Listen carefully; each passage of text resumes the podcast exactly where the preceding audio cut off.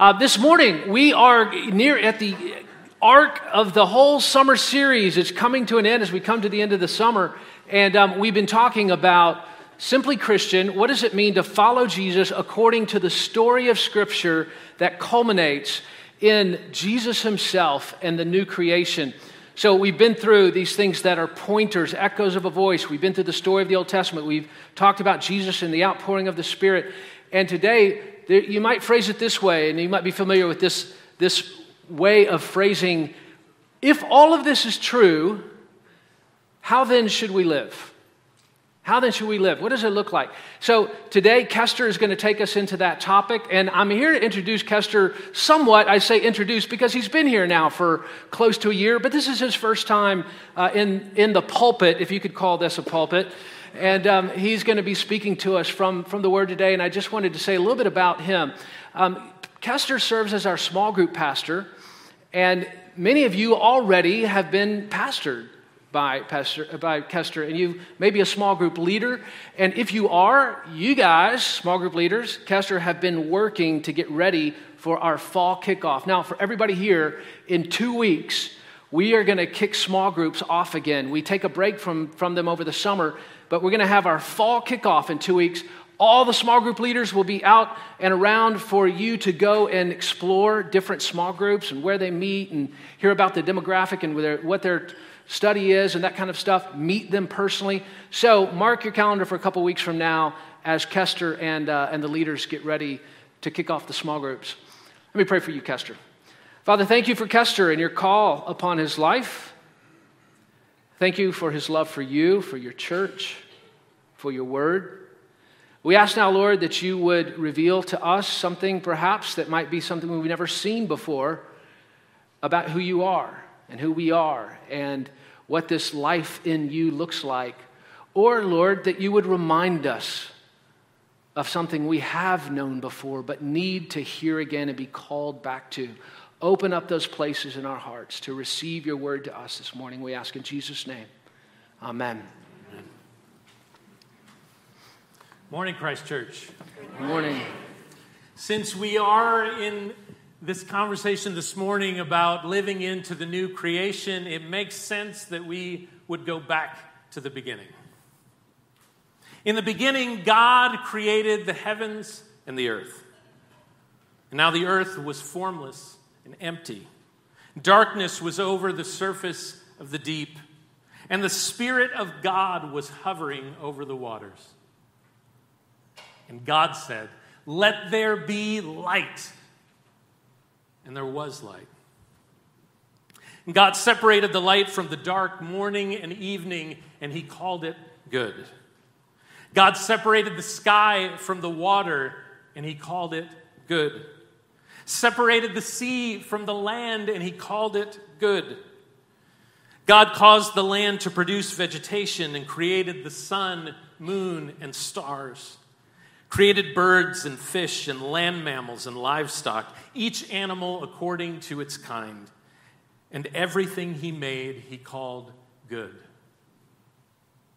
Then God made a special creature, one made in his image, humankind man and woman. He called them to join him in this creative work, cultivating and caring for this world that he had made. And he looked over all of it and he called it very good. And it was very good. All was right with the world. And then we went and broke it broke relationship with our pride and fear, brought injustice with our anger and violence. We shattered what was beautiful. And we began to chase after the spirits of the age spirits of lust and greed, of power and pride. Human beings brought sin and death into the world and passed them down generation to generation, an inheritance to our children and our children's children.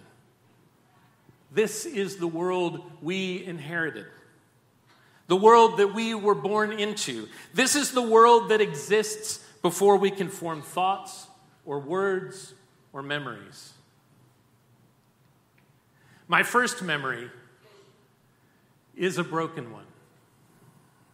It is a terrifying one. It's one that will wake me out of sleep in a cold sweat at the age of 47. I am trapped and alone in this tight, dark space. And it is hot. And I can barely breathe. And the heat rises, and the pain and the fear increase. And I am sure that this is never going to end. And then, after what feels like an eternity, the door opens and light comes in. And the heat begins to dissipate, and I can breathe again. When I was three years old, my older brother, who was then 12, put me into this large metal clothes dryer and closed it and turned it on. And from the age of three until the age of 15, my brother tortured and abused me. I grew up always unsure. Living in this loving family with loving parents, and yet this brother who was secretly terrorizing me. With parents who never knew because abusers know how to make you keep a secret. Never knew because I never told, never hinted at the horrors that were happening to me. And so when our family moved from the south side of Chicago to San Antonio when I was 16, and my brother, who was 25, stayed behind, I swore two things that I would never speak to my brother again. And that if God was good, if there was any justice in the world, my brother would someday know the pain and the fear of being trapped in a dark, hot place for eternity. Now, odds are that most of you have never wished that kind of pain on anyone. Even the people you like the least, you would spare that kind of misery. Even those who've mistreated you deserve something less than hell. And yet, because the world is a broken place, many people experience hell on earth every day. And while we wouldn't wish it on anyone, we contribute to it, directly or indirectly. Thomas à Kempis once wrote All men desire peace, but very few desire those things that make for peace. Or as Stanley Hauerwas says in his more ornery way, of course, you do not desire war, but what you desire makes war inevitable. As human beings, perhaps especially here in the West, we desire personal safety and security and happiness over everything else. We want control, we want comfort, we want ease. And because we want these things for ourselves, we often deny them to others. We want a kind of heaven for ourselves, even if it means a kind of hell for others. We long for the things that we talked about at the beginning of this study relationship and justice and spirituality and beauty until they cost us something. When these things come through suffering or hardship or sacrifice, we go looking another way. When the good comes by way of a cross, we go seeking another way to be.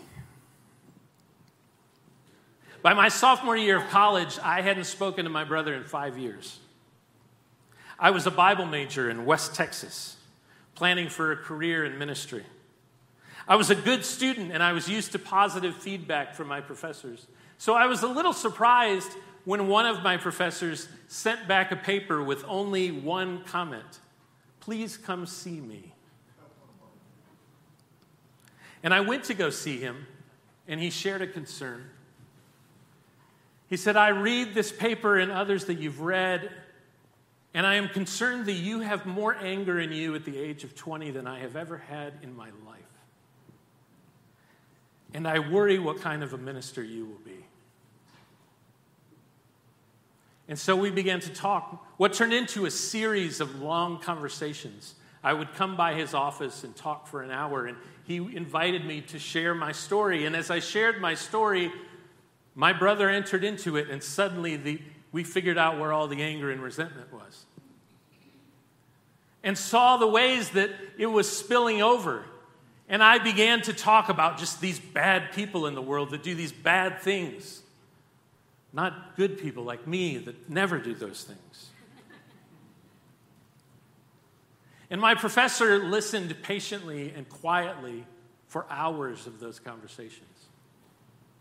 But one day he said to me, You know how the scripture says you cannot love God and hate your brother? I don't think that's a rule so much as a reality. I don't think it can be done. And I think you're trying to do it. And he said to me, You're trying to reserve this section of your heart for hating your brother, and the rest of it is going to be for loving God and everyone else. But the hate is spilling over, it's bleeding in. He said, You are going to have to go decide what you are more committed to loving God or hating your brother. And if you decide that it's hating your brother, you're going to have to get out of ministry and you're going to have to stop calling yourself a Christian. Now, I walked out of that room angry. and I wrestled for weeks with what I was more committed to. And it was close. But I went back into his office weeks later and I said, I'm more committed to loving God. And he said, Good. And I said, But it doesn't matter because I still hate my brother. and there's nothing I can do about it. I can't decide not to hate him. Nothing has changed. And my professor challenged me to do one small thing every day pray for my brother. And I pushed back and said, It won't work. I won't mean it. And he laughed and said, Don't mean it, just do it. He said, Tell God as you're doing it that you don't mean it. And then he said to me, God does the work when you pray, not you. So I began to pray, unbelieving but obeying every day for years.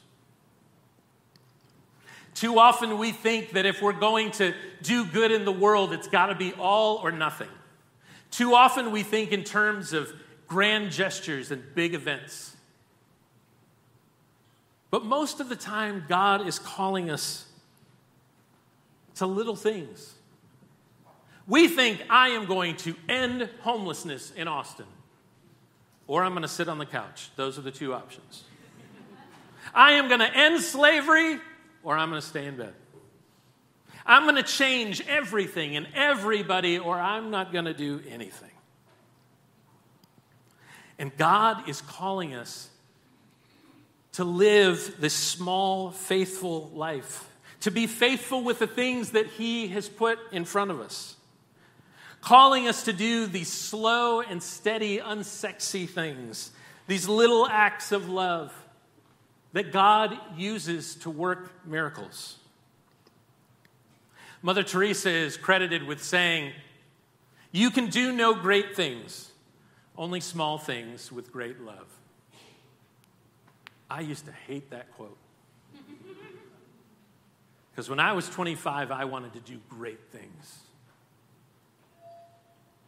But as I get older, I have learned to love that quote as I've seen its truth and its wisdom that love looks like tending, like tending sheep, like tending a garden.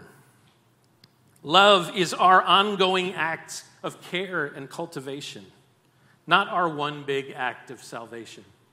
The one big act of salvation is already done, and you didn't do it. The world isn't yours to save, Jesus saves. But in his saving act, he invites you into new creation. He invites us to cultivate and care like God did in the beginning. He invites us into a new beginning, invites us into those small acts of great love. As the writer Anne Lamott writes, if I want peace on earth, I can start by forgiving my sister. Or in my case, my brother. Which, as I said, took years. It didn't happen all of a sudden. No grand gesture, no big event. But over time, I slowly became aware of the fact that God had worked a miracle in me. That I had come to love and forgive my brother. And I wanted him to know. I wanted to be reconciled to him. I wanted to see if things could be made right between us. And so, a little while after this epiphany, I went to see my brother for the first time in 10 years to sit down and find out if we might begin again. Now, I want to pause here and acknowledge that this is not always how the story goes. That there will always be those who refuse to reconcile, even when we are willing to forgive. Those who would continue to abuse our bodies and abuse our trust, to oppress and mistreat us without remorse. Those whom we might forgive but cannot be reconciled to. Because the last thing that you need if you have suffered abuse is a preacher putting pressure on you and not on your abuser.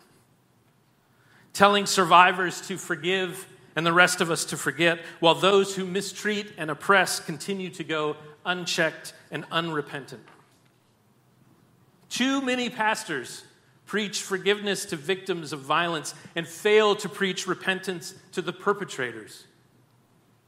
And for reconciliation to happen, repentance is as necessary as forgiveness. To be the ministers of reconciliation that Paul has called us to be, we must minister to those who've been hurt and call out those who have hurt them. To be ministers of reconciliation, we must do more than cry peace where there is no peace. We must cry out for justice for those who've been wronged and speak truth to those who have wronged them. This is why Christ begins his announcement of the kingdom with a call to repent. If we want the new creation, we've got to leave the old creature and the old ways behind. But the good news is that repentance leads us in a new direction. It literally turns us around, away from the way of anger and violence, of bitterness and fear, and into the way of love and forgiveness, the way of Jesus. When Jesus reconcile, uh, reconciles us to God, he calls us into right relationship. And right relationship with God begins to put everything right. It leads to right relationship with neighbor and with nature, with the world all around us and the people right in front of us. Repentance is an essential piece of God's ministry of reconciliation. And so I thank God that my brother was ready to repent. I will admit that I showed up with a record of wrongs, but I didn't need them. Because my brother had been keeping a record too. And as we sat down together, he began to name specific ways, including taking a little boy and putting him in a dryer. He began to confess these sins and ask me to forgive him. Something I was more than happy to do. And the next day, my brother and I went to worship at the church where we'd grown up on the south side of Chicago. In the tradition I was raised in, the Churches of Christ, we take communion every week just like in the Anglican tradition. But that tradition is a little different in that we pass the plate down the aisle. And so each of us offers the bread and the wine, or in Churches of Christ, the grape juice, to one another. And so that morning, I passed the plate to my brother, and I passed the cup. The body of Christ broken for you. The blood of Christ that sets us free. And it was like a door had been blown open. And light spilled in. And the heat began to dissipate. And I could breathe.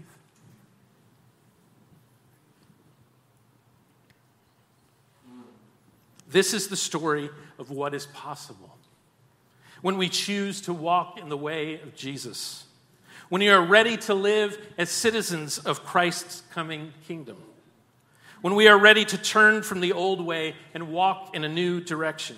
We need a new beginning, and in Christ, we have one. We need new creation, and in Christ, we are one. The same Spirit that hovered over the waters in Genesis also hovered over the water of Mary's womb, and so a new Adam was conceived.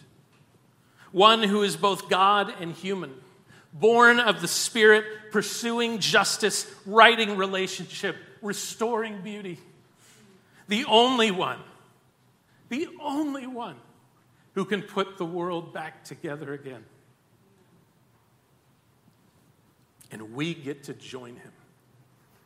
We get to join in the work of new creation. It is not us who will put the world right. We can't. And when we try, we get it wrong. But Christ is making the world right. The God who reconciled us to himself in Christ is also reconciling us to one another and to all creation. And if God can put me and my brother back together, something I believed impossible and was not always sure I wanted, God can put it all back together. And He invites us to join in, to participate. I could never have healed the relationship between me and my brother. But I got to join in with my little mustard seed prayers. I got to decide if I wanted to live in a world where we were reconciled, and God made that world a reality. In the same way, we get to choose to live into Christ's kingdom, into the new creation. We get to choose to take up our cross and follow Jesus.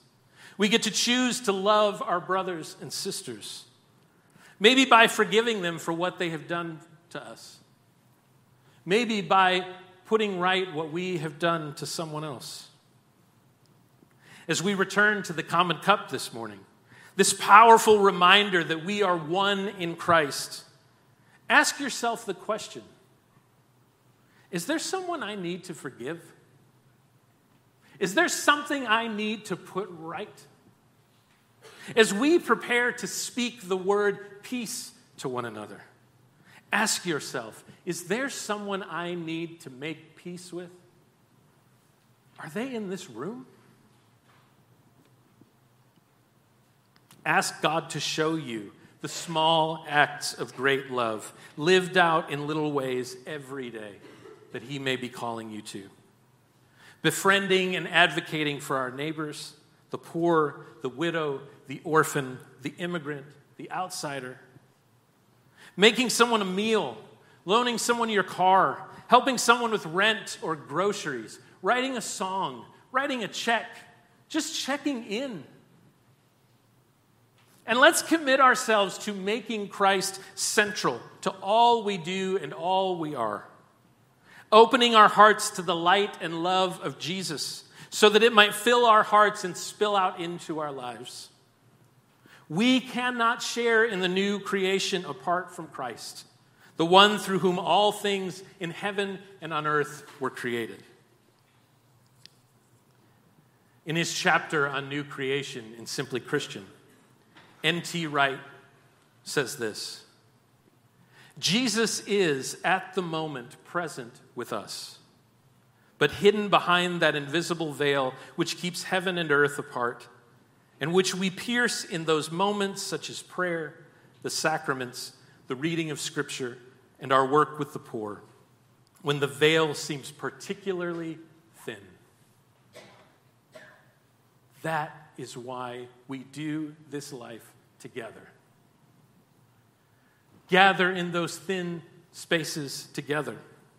It's why we gather together in small groups to pray together and learn together and serve together and be together. It's why we gather here each week to read Scripture and recite the Creed and receive communion. This is how we choose Christ and the new creation every day, every week. Choose a world where wrongs are righted, sins forgiven, and enemies reconciled, where the hungry are fed and the poor are cared for and the lonely are no longer alone, where we sacrifice for one another just as Christ sacrificed himself for us, where we take on the yoke of Jesus and find it grows easier the longer we bear it. Where we take on the burden of love and find it grows lighter the longer we live it.